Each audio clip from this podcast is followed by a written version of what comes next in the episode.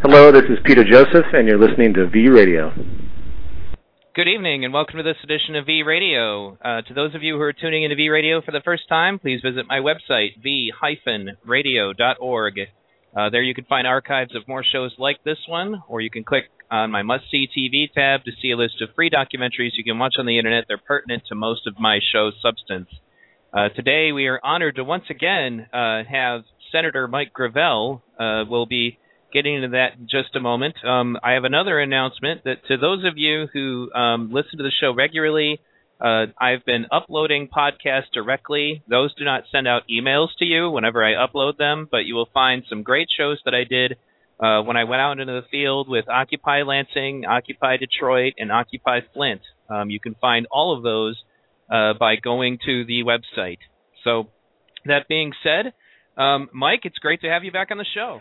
Well, it's great to be on, Neil. Excellent. Well, Mike, um, you know, since I'm sure a lot of my listeners, you know, because it has been a while, uh, you know, are new to the whole Mike Gravel phenomenon, um, let's go over just a little bit, you know, kind of in brief to get them acquainted with you. Uh, first of all, uh, I've listed you as the reason why we don't have the draft. You want to talk about that experience? That that's accurate. I was able to wage a filibuster in 1971 for five months, and it forced uh, Nixon to make a, a, deal whereby the draft would be forcibly expiring in 1973, and we haven't had to reinstitution the draft since. Uh, so obviously, I'm very proud of that, but also uh, there are unintended consequences because the reason why we I wanted to end the draft was because a a peaceful country doesn't need to draft its young people for war. However, we have become a war-making nation, and we've done it with volunteers and with uh, contractors. Uh, in uh, in Iraq, for instance, we probably had more contractors there in Iraq than we had uniformed soldiers. And I think the same thing is so with respect to uh, Afghanistan. And that's a negative unintended consequence because when you have a country or society ruled by the military industrial complex, they're going to insist on war regardless of what you do. Uh, and that's what's happened. Right. And you were also uh, the senator who stopped nuclear testing in the South Pacific, was it, or North Pacific? North Pacific, Alaska, Amchitka Island, uh, where the government was doing nuclear testing on a on a missile device which was obsolete, but the contractor uh, had the political moxie to continue lobbying to keep the contract going. It was a real tragedy because uh, what's the legacy that's left is that underneath the ocean floor there's about three uh, caverns uh, that are about the size of a football field and they're shaped like a football field and they contain polluted material that has a half life of a thousand years. One of these sites, the actual Cannikin site, they knew it was it had a fault zone right through the site, and yet they they did explode it. Now, where the where the threat of that exists is that this polluted material in a seismically active area could mean that you could turn around and have an earthquake there and and open up one of these three caverns that are there and begin to pollute with this terrible uh, stuff, uh, pollute the food chain of the North Pacific.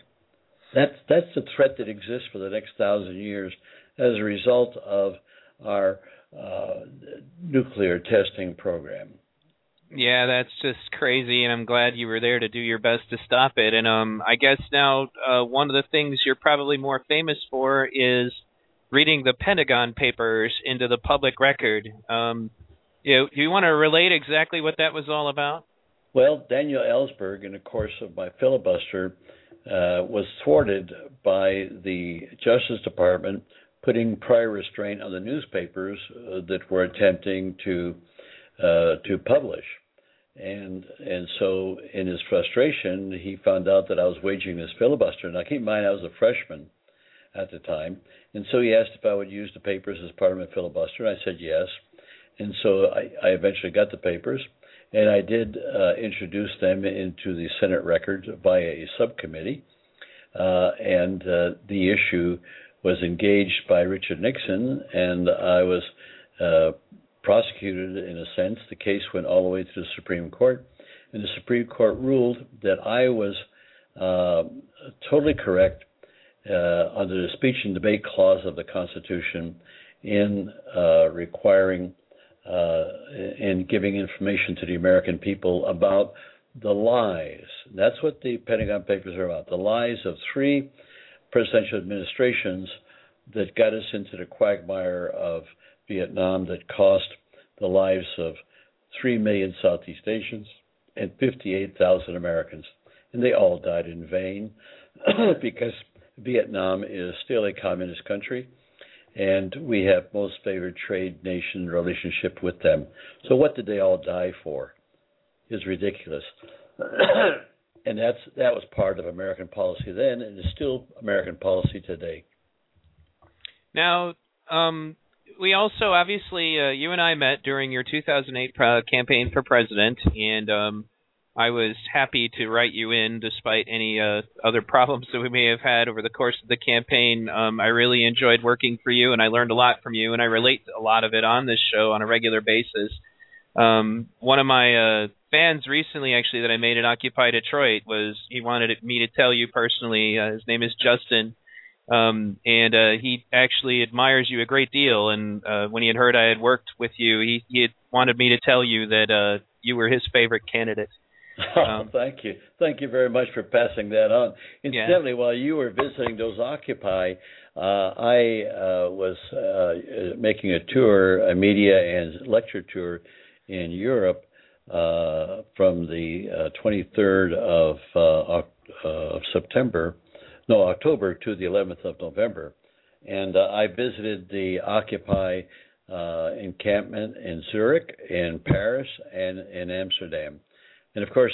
Uh, what I was telling them, and it was really my honoring their commitment to what they were doing because they're on the cutting edge of the social change uh, and vital change that has to come about. But what uh, what I added to that was a message I had for them that it's great to go ahead and protest, but protesting is not enough. See, you're protesting the government to change. Well, I got to tell you, these our government, representative government, and all the governments of the world that are representative government aren't going to change. It's going to continue to be the same old, same old.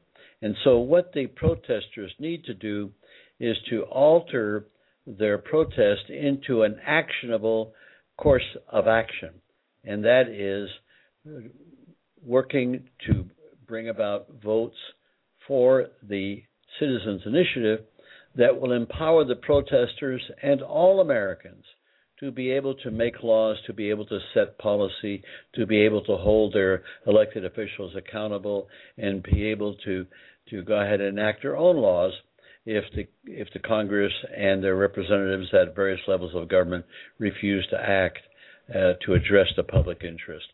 That's what the protest movement. And of course, I've been working at the National Initiative for Democracy, and now we're going to be calling it uh, the National Citizens Initiative. Uh, been working at that for what 25 years. Uh, I ran for president to try to make this known to the American people, but the media uh, covering the presidential campaign never asked a question about it. And so I continued to press for it. And now, for the first time in my life, I see there's hope with the Occupy movement, which is worldwide and which has legs and is going to be around for a long time. The Occupy movement offers the first opportunity for us to be able to muster people to get out there and secure the votes to pass the Citizens Initiative in the United States. And I'll be working on that because I got a commitment out of Zurich to do it in Switzerland. And uh, there's some interest in France and in Germany and Italy. And so, with the United States and those countries, uh, it could make a significant difference if we were able to enact the Citizens Initiative in any one of those countries, it would demonstrate to the world that we, the people can be empowered and they can operate in a partnership with their elected legislators. And of course, they become the senior partners the minute they come aboard. I guess basically, you know, that's uh, in fact, I'm getting comments right now, ironically, from the Occupy Wall Street chat room that I happen to be linked to at this at this time, and people are saying you should have won the nomination in 2008. You're getting a lot of support here from Occupy Wall Street. Um, you know, people talking about they, you know, I love Mike Gravel is is coming over right now, and it's ironic actually that we're talking about this today because I was posting on the Occupy Wall Street forums about today's show, and there was somebody who had uh, something about national referendums in there. Some guy apparently had been doing his own research and said, "Hey, I've been doing my own research, and I found out that you can get constitutional amendments passed via national referendum." and I was like, well, "That's kind of ironic. Maybe you should tune in tonight." And I gave him the link. I yeah. hope he has because you see the terminology is confusing. Uh, most people know about the word referendum. Well, a referendum means the government is referring something to you, and that's all you can do is vote yes or no. What I'm talking about is not a referendum because we don't get involved with what the government's doing. I just want to empower the people to be able to set policy, to be able to hold uh, the their elected officials accountable, to be able to make laws. That simple, and that can be done. That can be done. What we what we need to do is enact this legislation, which uh, which you can go to the website. Uh, right now, it's the National Initiative for Democracy, and uh, you have got more that you can say grace over. You could do a PhD program off of what we've got on that website. But we're now reorganizing that website. Hopefully, we'll have it in place uh, come January, end of January, uh, and at this new website, and we'll change the name to the National Citizens Initiative or the Citizens Initiative, and people will be able to vote. Now, they can vote right now, but since we are changing and improving the legislation and changing the name, we're going to have to close the election that's going on right now and start it de novo because everybody has to be voting uh, on the same uh, piece of legislation. But once 60 million Americans vote for this, and it's not a national election conducted by the government, it's a national election conduct, conducted by Philadelphia 2 that will be totally, totally verifiable. Because we will have, it'll take 60 million plus votes to enact the national initiative or the citizens initiative into law, and we will have paper ballots for every one of those citizens that vote in the affirmative for this so that it can be totally, totally transparent and not corrupted by any forces out there, the government or corporate society.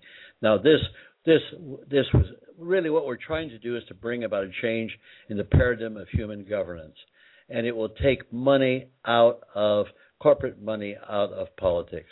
By the time corporations wake up to what we're trying to do and begin to attack us and hack us, the people will be also waking up. And at that point, it'll be Katie bar the door.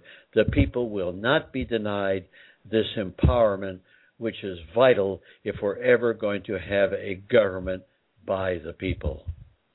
And I guess basically to break this down in layman's terms is that you're talking about giving the people back. I mean, we use the term referendum only because people are familiar with it. People are, are already doing this on the state level. Like here in Michigan, we were allowed to vote in favor of medical marijuana. The national initiative would enable us to set up systems kind of similar to the Swiss government. Correct me if I'm wrong. Um, wherein in the Swiss government, you know, in order, for example, to go to war uh, in that government, you have to actually have a referendum, like it's written in their constitution. And although we're not saying that necessarily, but with your system, if a war has fallen below 30% approval rating, then the people have the power to stop it. Oh, it's it's easier than that. It doesn't have to follow any here. The minute you put in place the citizens initiative where people can set policy and make laws, well, we could you and I, Neil, and some of your friends that are listening could turn around and put forth an amendment to the Constitution that would take two votes of the people, six months apart, and the two votes on a majoritarian basis, and the people could change the Constitution that the United States could not go to war without a vote of the American people. That's what we could do if we could get the national initiative into position. And, and like with medical marijuana, here I believe very strongly that not only we should have medical marijuana, marijuana should be totally deregulated, decriminalized. We should decriminalize the entire drug war. Drugs are a public health problem. It's not a criminal problem. And all of the money that we've spent on the drug war has gone to naught. The problem is not any more ameliorated than it is now. And I'm sure many of you saw Ken Burns' Prohibition, which the conclusion of that experience in the 20s of uh, prohibition, the prohibition of alcohol, was the one of the great, great American great mistakes. It was a tragedy. It brought about criminality. It brought about more alcohol. It brought about more drinking. And we had the good sense to end that. We have not had the good sense in this country to end the prohibition on drugs. And the sooner we do that, the sooner we'll be able to deal with that problem in an intelligent fashion as they're doing in Switzerland and in the Netherlands. Now, um, we've also okay. Basically, we you know we've talked a little bit about how they could affect drug policy with it. We've talked about how they could affect war. You know, what about ridiculous things? In fact, I wanted to ask you about this for the longest time. You know, I know that as a senator, you would have, you know, uh, basically caused hell to try to stop the the bailout of the banks. Do you want to go on the record and talk about that? Oh God, yes. If this doesn't show the duplicity of the Obama administration and the Bush administration, here people are going unemployed. I mean, we're we're, we're essentially at the edge, if not in a depression, or the first phases of a a depression that could go worldwide. And so, what what did the, the administration do? It bailed out the banks. What did the banks do with the 700 billion? That was what's visible. Now we know that they were given trillions of dollars by the Federal Reserve, and not only American banks, but foreign banks. And so, what did they do with that money? Well, they they re re-energized themselves uh, privatized themselves more completely, paid out unbelievable, shameful bonuses, and continued to foreclose on mortgages uh, of people that have been suckered into uh, in, into a toxic assets that bothered the banks.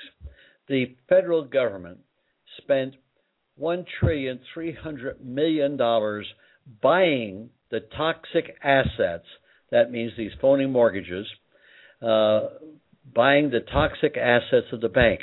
That was 1.3 trillion. Now we could pay off all the loans that all the students have who have recently graduated and what they're holding and what they're incurring. We could pay that off with a trillion 100 million billion.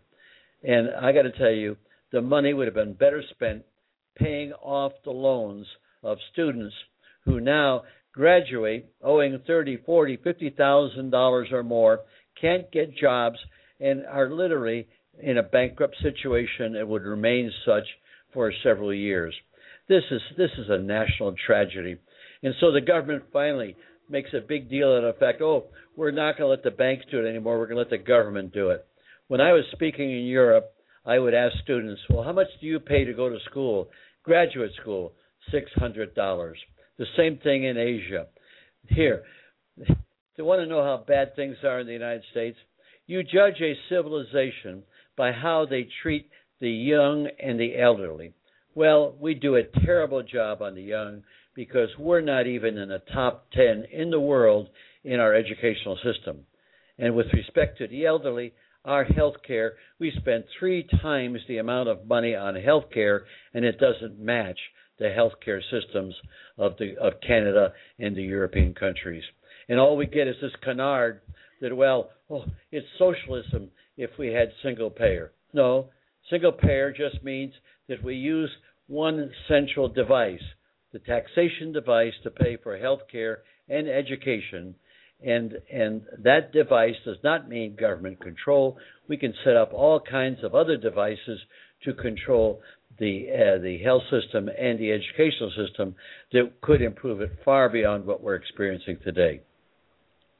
Now, um, you know, it's it's once again, Mike. I got to tell you, it's great talking to you. I actually just got a message that uh, some people that are currently out occupying a for um, a home that's in foreclosure um, are sad that they're missing the show. A guy just uh, messaged me and he wanted me to, you know, he wanted me to relay to you that, uh, you know, that much love is coming from Occupy Detroit.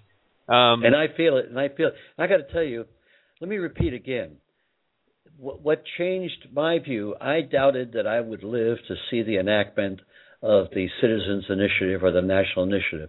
Well, let me tell you, with the Occupy movement, it's the first time I really feel that I've got a chance to see it before I die.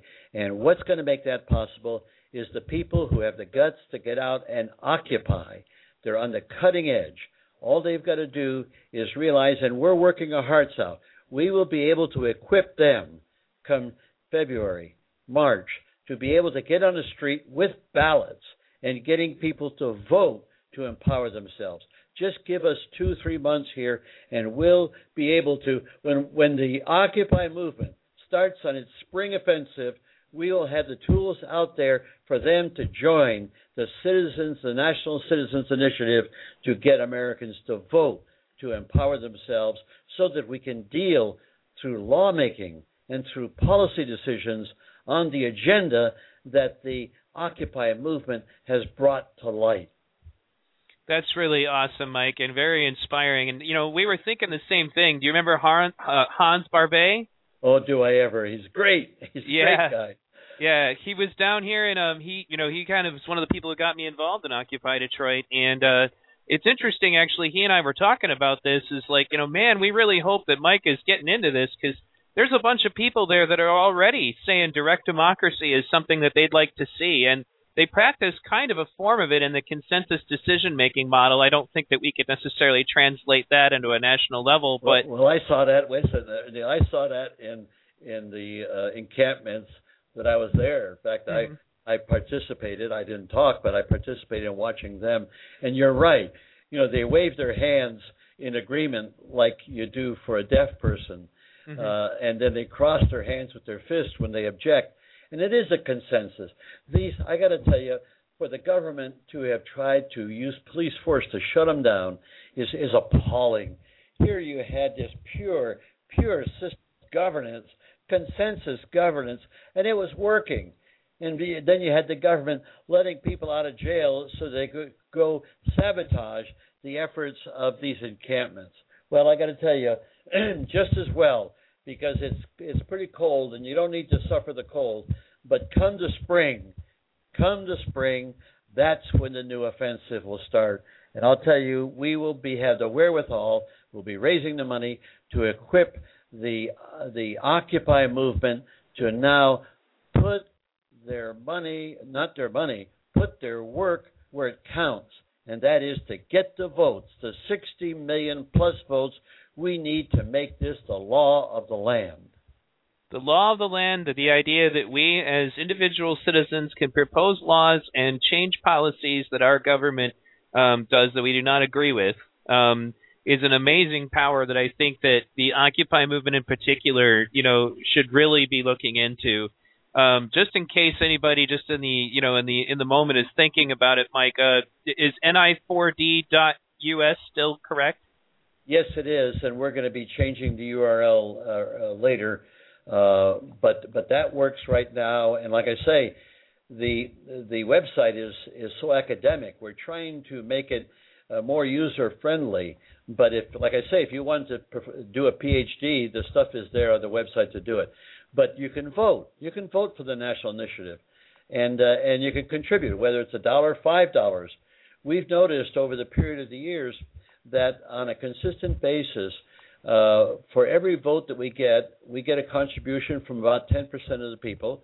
It's probably $5, $10, but it amounts to, for every vote, it amounts to a dollar, dollar and a half. So that means that once we get the voting pattern going, because we got to get 60 million votes, there's no easy way to do this. But once we can get the ball rolling and getting people on the streets, getting people to vote through Facebook, getting the people to vote on the internet for this law. And then, of course, we'll need the money because then we're going to verify. We're going to verify every single vote. And it will be a paper ballot that will be either signed via the internet with an electric signature or a physical signature on the street. And and that way the people will know the total transparency of it and we'll be able to defend ourselves from anybody who questions whether the the the, the people are voting in these numbers for their own empowerment. And the law, I got to tell you, it will do the job. The people will become the senior partners, and they will be able to set policy for the United States of America, and they'll be able to, their laws will be subject to constitutional determination. They have to be constitutional laws, but the people will also be able to set the to amend the Constitution, like I said earlier, with two votes. Now, most people don't realize uh, why the people were denied this power. Uh, I, uh, Neil, I don't know if I sent you the zip package where I have uh, chapter 12 and chapter. You uh, sure two. did. I, I've okay. read your book though, but yeah. Uh, okay, well, chapter 12 outlines, and I have a zip package, and we'll get it up on the website. Uh, the where it clearly shows, and we've all heard it, whether it's George Washington, Thomas Jefferson, James Madison, uh, James Wilson, all the founders and forebears said that the people should be able to change their government to satisfy their needs in the future. The problem is that the framers of the Constitution did not want to give us that power because that would have meant that we would have opposed slavery from the get go. Slavery was enshrined in the Constitution, and in order to get that passed by nine conventions, that's Article 9, uh, Article 7 of the Constitution, uh, by nine conventions of states, which is made up of elites. And it was the elites that bought into slavery uh, and the nature of representative government. And of course, as a result of that, they denied what they said the people should have is the power to make laws and change their government. We are now, with the Citizens Initiative, the National Initiative for Democracy, we are now completing the work of the founding fathers who sort of messed up in 1787 uh, by yeah. enshrining slavery. You know, I tell that story frequently when people talk about, you know, get corporate money out of government. I you know, I relate all the stuff that you taught me in your book about, you know, the fact that the system was designed from the start to facilitate the 1% over the 99%. You know, I tell them the story about the aristocracy of the founding fathers you know, who essentially were protecting their rights. It's nothing new, you know, and when I tell them, I'm like, you know, the system as it's written right now is not written to be fixed. It's not fixable. You know, they made it that way to begin with. You know, it's like the delegates, you know, who got to basically when they changed it from, you know, ratifying the Constitution via the people and instead changed it to the delegate system, you know, well, who wins the delegates?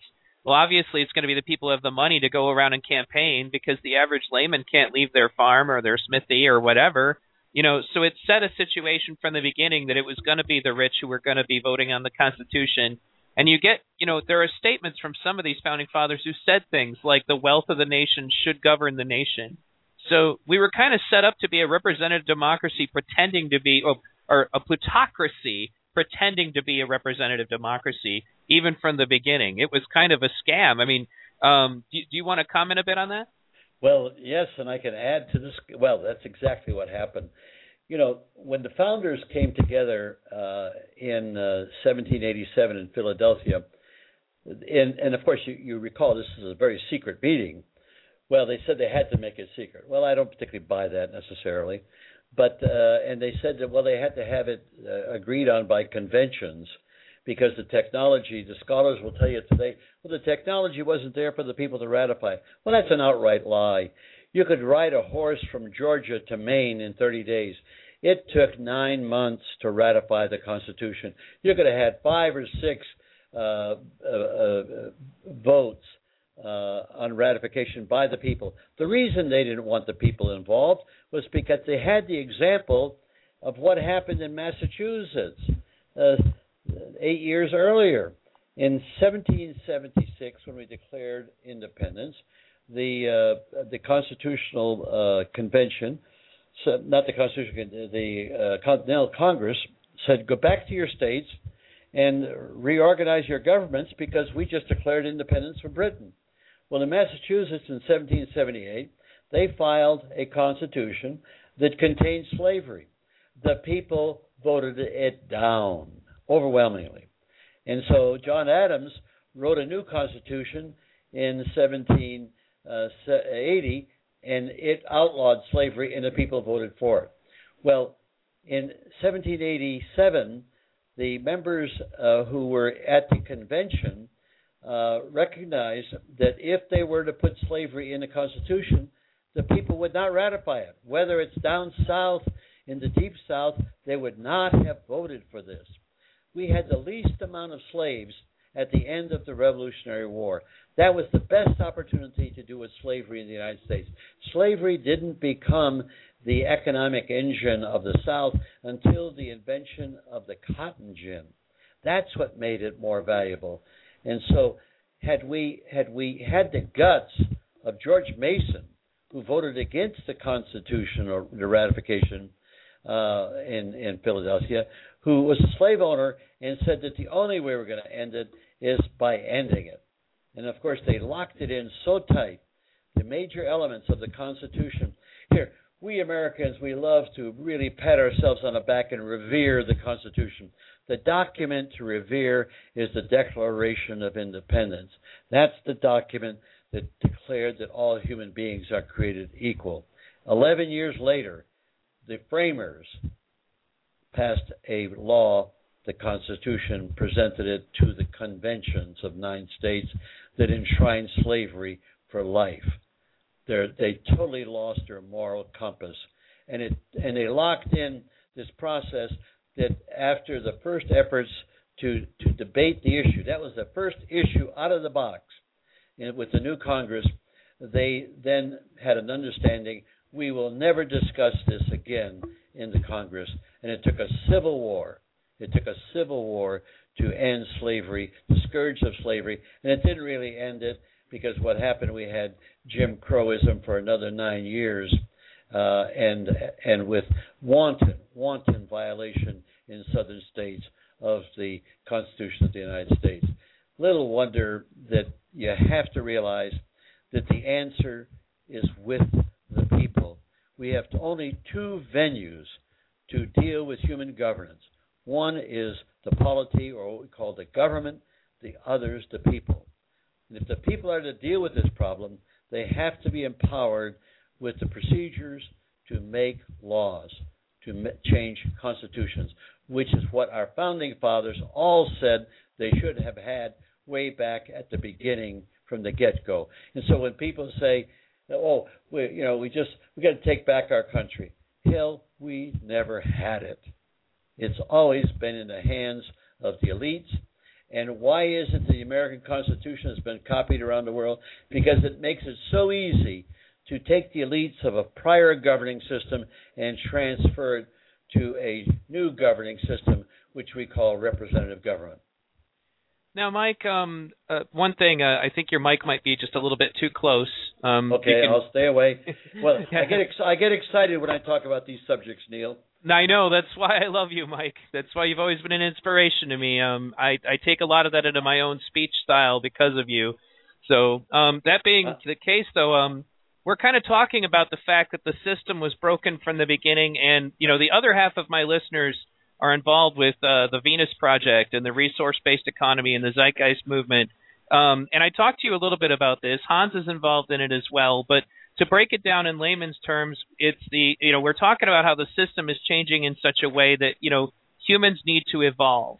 You know that we've kind of gotten to a point where the days of jobs, you know, being able to sell one's labor for money are kind of becoming a thing of the past. That uh, technology is automating jobs. That it's you know that it's basically we're getting to the point where the the time in which we could you know kind of you know work for someone else to be more you know be more useful to someone else than their money is kind of going away. And i talked to you about uh, the advocate basically the advances in technology that we could be using to free mankind from a lot of that. And i know that it's in the future you know and i guess uh but you know we talked a little bit about it and it, a lot of it what allowed me to get into this idea was the stuff that you said about your own attitudes about alternative energy um, renewable resources, things of that nature. Um, do you want to comment a little bit about this idea of making the whole world off the grid? That's that's right. No, you you really put your finger on it. Uh, and as you call, recall, way back when I was touting uh, Louis Kelso's binary economics. Uh, there's no reason why we have to have the capitalist system we have. And Wall Street, Wall Street is nothing but a glorified Las Vegas. It's nothing but a gambling casino and uh, and everybody weighs on it. That's not what makes my life meaningful. We we know that as we become more cybernated, we're going to have less and less need for people to do the grunt work. And so the people that will do the grunt work should get paid very heavily because uh, that's a difficult job and there'll be some tasks that need to be done.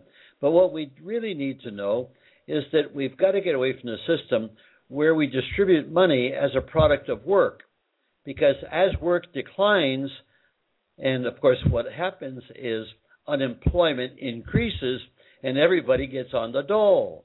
Well, what we need to do is redefine work so that we recognize that work has to become a pleasure. Here, I'm 81 years old and I work seven days a week.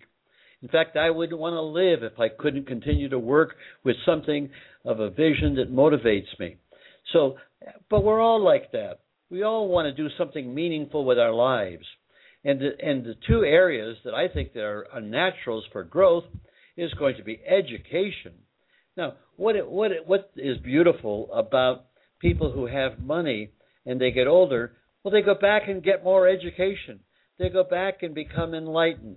They've developed hobbies that are that are fruitful and productive. Now, that's what should be open to everybody. But that's not the way we're structured.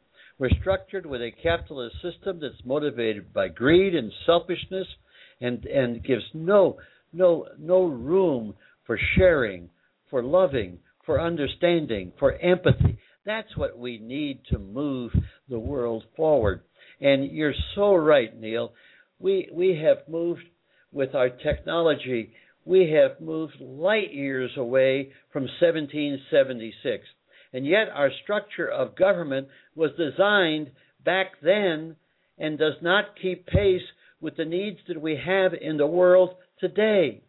And then you see the problem that people won't own up to, and that is, oh, we can't have a world government because, my God, the, world government that's that's that's the new world order. Well, I got to tell you, the new world order is there. It was set up when Bush the father was president. And the New World Order is what's running the world. And let me give you the study that I discovered when I hit Zurich the last month. And that was this was a company or a foundation that studies management. And this study uh, came up and said that they looked at 43,000 corporations to study their interlockedness. And so, lo and behold, they winnowed it down to 1,350 global corporations that are interlocked either through directorates or through family relationship. And those 1,350 corporations control 60% of the world's wealth. We have been globalized through everything except our consent.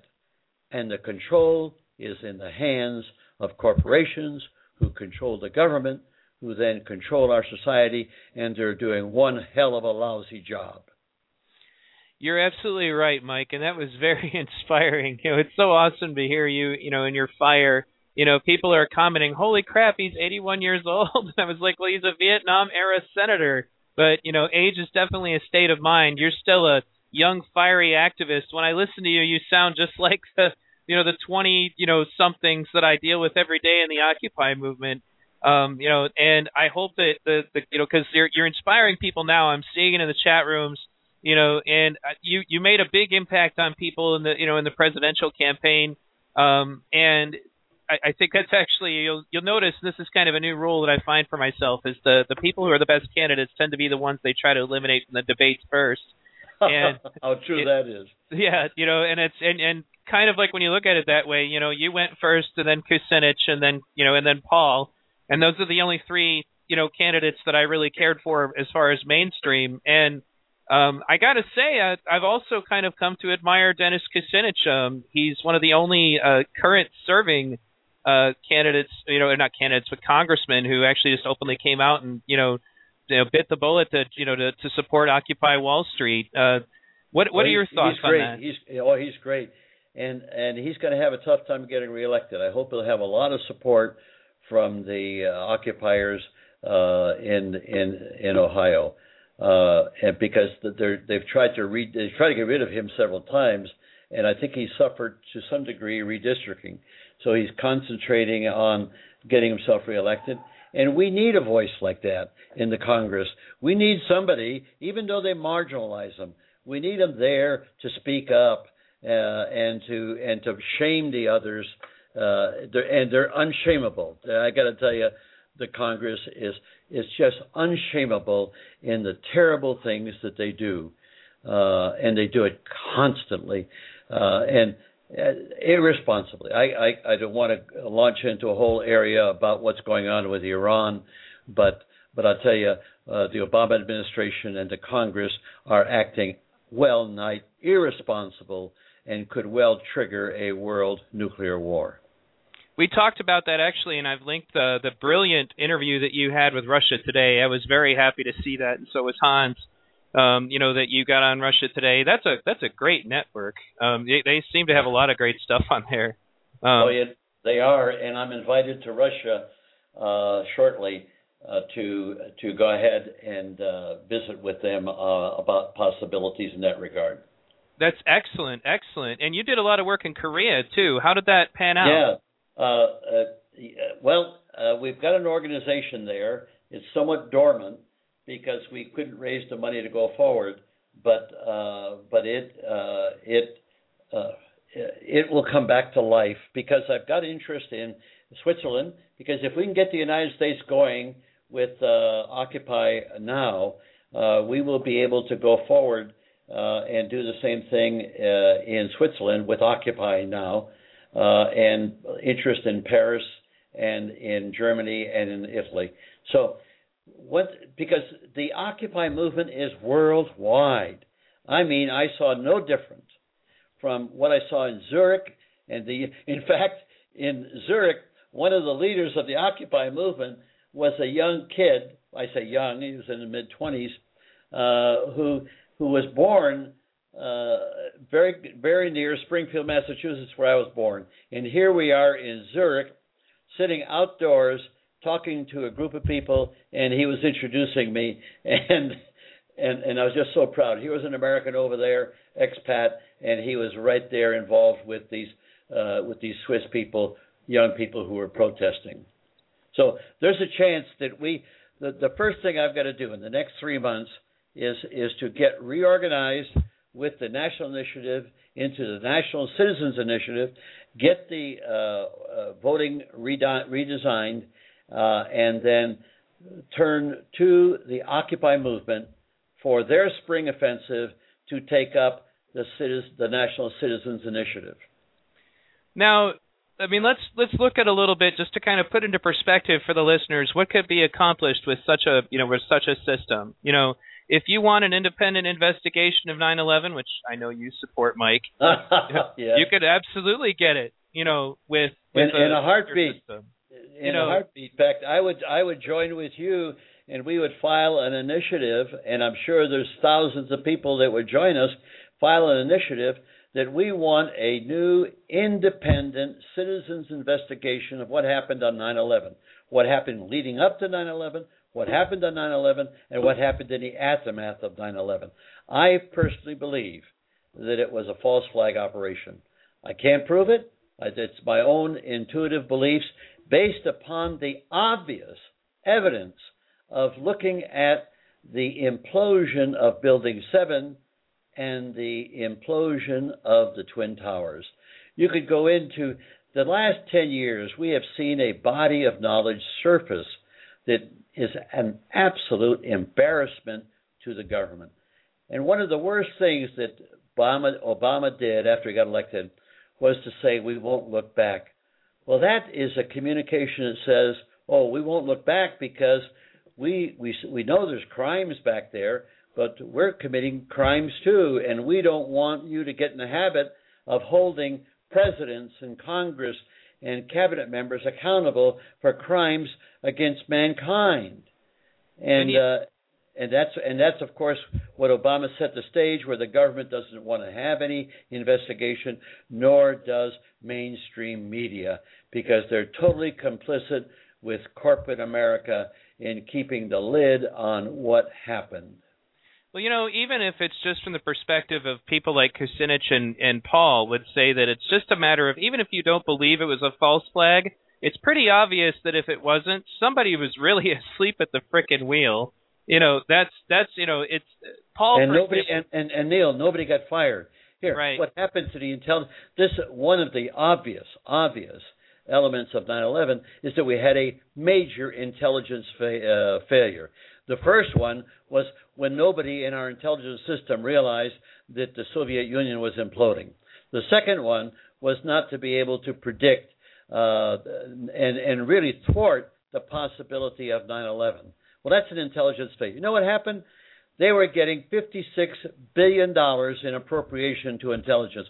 Well, right after that, we gave another $15 billion, and now it's up to 80 plus billion dollars and nobody got fired. Nobody got fired. I mean, what kind of a democracy is it where everybody in government is so busy protecting their backside? That's what it's all about. And that's the nature of the secrecy. And here again, we see the Obama administration going after WikiLeaks, going after Bradley Manning. Bradley Manning should get out of jail and be given the Congressional Medal of Honor. Stop and think this 22 year old kid had the the sense of integrity to look at what the government at at his level was reporting to the public and what the government was actually doing and saw that it was wrong and and put his life on the line to turn around and reveal that information. And of course, they say that Ellsberg and I are heroes for the Pentagon Papers. Well, I got to tell you, we don't begin to become the heroes that Bradley Manning and and Julian Assange are to the uh, to the ability to sustain and uh, inform the people and sustain a real democracy. That's really awesome, Mike. You know, but uh, you know, other issues just like that. You want out of the wars? You know, do you want to set it up so that the government can't get any wars? Do you want to recall politicians? That's another one that you can do on the uh, state level. You know, and, and the federal level, and at the yeah. federal level. Yeah. Because you keep in mind, Neil, you're well aware that when the Citizens Initiative, the National Citizen Initiative, is enacted into law, it will be a lawmaking device for the citizens in every government jurisdiction of the United States. If you've got something that you don't like the way the city council is doing, or the school district, or or the whatever, you can file an initiative under the same using the exact procedures that are available to use at the federal level. You can do the same thing at the state level. And so that's the beauty. This tool is not just at the national level, it is a tool for citizens to use at every level of human governance. Now, um, here's a good question from actually a longtime listener. Uh, um, her call sign is A Girl. A very, um, she says, I very much admire your reading into record the Pentagon Papers allowing the American public to hear the truth. Concerning your idea for people voting in mass on issues, it would again require that they have the facts concerning whatever topic they are voting on. How do you propose to have a more transparent government to ensure that they have the facts instead of propaganda, such as your action on the congressional floor? Is there anything that you that might have the interest now that you would like to access, research, and reveal to the American public? I guess this is multiple questions. But, uh, yeah, well, let's I, start with the first off, one. I've, I've, got I can I can talk to you at length about what the government's doing on uh, with respect to Iran. But the question she's posing is a very good one, uh, and that's what people have to understand. You see, she's at a disadvantage. She doesn't have the advantage that you, Neil, and I have in in actually knowing what the law says, what the National Citizens Initiative says. It sets up a communications procedure that you would have to be actually hiding under a rock somewheres with earplugs to not know that there's going to be an initiative on a specific subject that affects you in the constituency you live. And so the procedures are there for a, a, a what I would say as perfect as can be had an informational communication process so that people can know about the initiative. Now, it doesn't mean you have to vote on the initiative. And, and if you don't vote, that's fine. But if later on you don't vote and the initiative that, that is enacted affects you, I'll tell you, you'll learn your lesson, and the next time you'll pay attention and vote. But you have to read, and I would recommend that this young lady uh, read the text of the initiative, uh, the parts where we talk about the communication, the process that will take place. Because uh, here, the, the difference between the Citizens Initiative and the initiative process that we have in 24 states, which is not very good law, because it's not deliberative.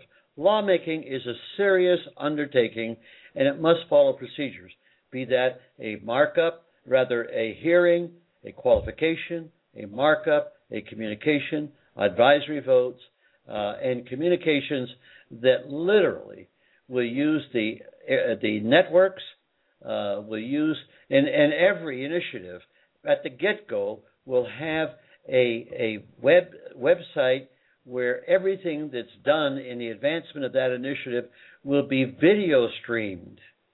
All of these activities will be video streamed, and then when it comes time to vote, you'll have one week, 24 hours a day to vote, either uh, through your uh, through uh, uh, a kiosk, through the telephone, through a physical vote, or through the internet. It's all going to be set up to meet those needs with total transparency. Now, the key to making this work is for the people to have their own agency, and that would be the Citizens Trust. It's the agency that will implement the uh, the procedures on behalf of the people for the people to make deliberative laws. And that's what every legislative body that I know of in the world it has. It has its own procedures. And there is no state or country, even Switzerland, because we would pass a new initiative there, even Switzerland, that we do, that the initiative process has to act independently of representative government. If it's not independent, they will control the process. Now, it's a win-win because the people can set policy and representative government can then operate the day-to-day needs of government. It's a win-win, and representative government will do a hell of a lot better job than it's doing because politicians are not dumb. They want to keep their jobs, and so what they'll do is they'll pay a little more attention to what they should be doing in satisfying the public needs rather than spending all half their time or more than half their time raising money and selling out to special interests, which will not be active in because they are outlawed in the constitutional amendment that is part of the National Citizens Initiative. Now, a couple of questions that are coming up, and um, I know the answers to them, but I'd prefer that they, you know, that they hear them from you um, is well, and well, first of all, there is one I would like to elaborate on a little bit myself, which is when people have concerns about direct democracy, because sometimes a majority can do something, you know, that we don't like. They they banned gay marriage in California, you know, but but as you pointed out to me earlier, the difference is is that when a representative government system gives you a bad law, you know, the the politicians in questions are in, in question are kind of inclined to cover their mistake rather than fix it when we, the people, make a mistake and make a bad law, then we, the people, are empowered to fix it with the system that you're proposing. Is that correct?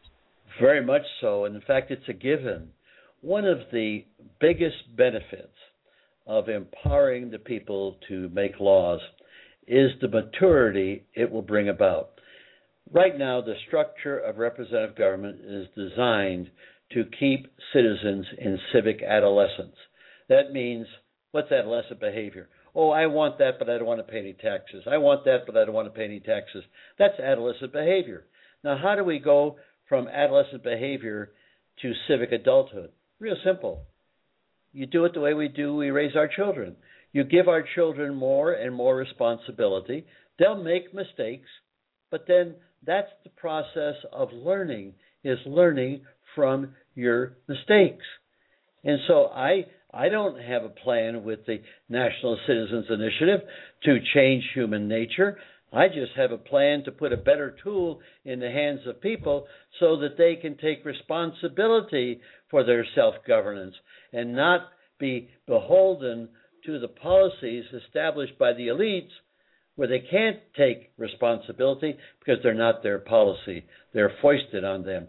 The wars that we have are foisted on us, are, are, are forced on us by the military industrial complex, which needs wars to expend the munitions so that they can make more munitions and obviously make more profit. Now, um, somebody's actually saying, "Why isn't he president?" Um, because well, here, be sure to give me one minute before you sign off because I do want to close on a very interesting quote. Sure, absolutely. And we have we actually I added just a little bit more time to be sure because um, there you know when you were talking about the uh, the issues of the law um, and more specifically you know what we're going to be able to need you know we need a citizens initiative to protect ourselves because if you think that you know Iraq and Afghanistan, you know, or you know, is is the is the begin, you know, is like the worst that we're going to get. And that's just the beginning. And you know, I, that's actually why I wanted. I, I can tell you were anxious to talk about Iran. You know, if we end up over there, you know, it's going to be a nightmare. So, I mean, go ahead and share with the a, audience. It'll be a nuclear confrontation. Here, if if the United States, which is acting totally, here you just saw where your uh, United States lost a drone the most sophisticated drone we have, stealth technology. And uh, oh, it went down with a malfunction in uh, in western Afghanistan. What crap! Mm-hmm. The, the the military only made an announcement after the Iranians said they shot it down, and apparently they shot it down in pretty good shape. And so it was an act of war. This is now.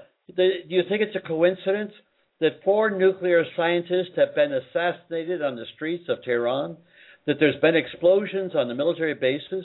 Do you think that's all an accident? When the Congress appropriates on average $200 million a year for regime change inside of Iran? Mm-hmm. and and then we turn around and we and we transport bunker buster bombs to Israel in case they decide to go ahead and attack well, I got to tell you, Iran has defense capabilities. They have missiles that could rain down the destruction of Israel. And once they started to retaliate, Israel would have to retaliate with nukes. Now, what do you think Pakistan is going to do with its nukes if Israel retaliates on Iran, a Muslim country, with nukes? And what do you think the United States is going to do, saying that oh these people are all gone crazy and we got to nuke ourselves? I mean, th- th- this is a sick situation, and it's being led by Barack Obama and Benjamin Netanyahu of of uh, of of Israel. And I'll tell you, it is endangering. It is endangering the population of the world. You know, I agree with you completely, and I mean, as you could already imagine, um, Mike, you know, you've been a great mentor to me, and uh, I have to say, and I like that, the way you've turned out. I want to just put that on record. I like the way you've turned out, and you've grown, and you got your own radio show, and you're being a leader of doing the right things. Bless you, bless you for your growth. Thank you so much, Mike. You've been a big part of that, you know, and now um Mike, I guess uh, you know basically because I, I know you only wanted to be on for an hour tonight. I just extended it to be sure that if you had anything left that you wanted to say, you I know, do, and I do want to get off. yeah, I totally understand. I just I know that you know there's you always end up like this. So and um I'll definitely chat with you off the air just a little bit if you have time. But um other than that, uh Um, well, you know, no, I won't. I've got to go to the bathroom. But but let me get my my my clothes in, okay? sure. Okay. Now, that being said, um, Yeah. go ahead and give a closing statement to the people of Occupy Wall Street, Occupy Detroit, and the Zeitgeist Movement and the Venus Project. Very simple. Two thousand years ago, a Roman senator by the name of Marcus Cicero defined what freedom was all about. He said, Freedom is participation in power. The central power of representative government is lawmaking. And so, until the people become lawmakers like their elected officials, they will never have freedom, and they're not free today. Those are the words of Marcus Aurelius. Not Marcus Aurelius, Marcus Cicero, 2,000 years ago. So, what we're trying to do is, boy, I'll tell you, we're just reinventing the wheel. It's been there all along. Thank you very much, Mike Gravel, and um, and th- thank you for having me. and everybody in the audience is thanking you too. And I really appreciate you being on tonight. And I hope that we can have you on again to talk more Oh, about these things. I'll be happy to because we got to organize the the Occupy movement. Okay? Absolutely. All right, everybody. I'm going to leave you with some parting words from Jacques Fresco and Roxanne Meadows. This is Roxanne Meadows, And this is Jacques Fresco. and you're listening to V Radio. We're good, Mike. Go.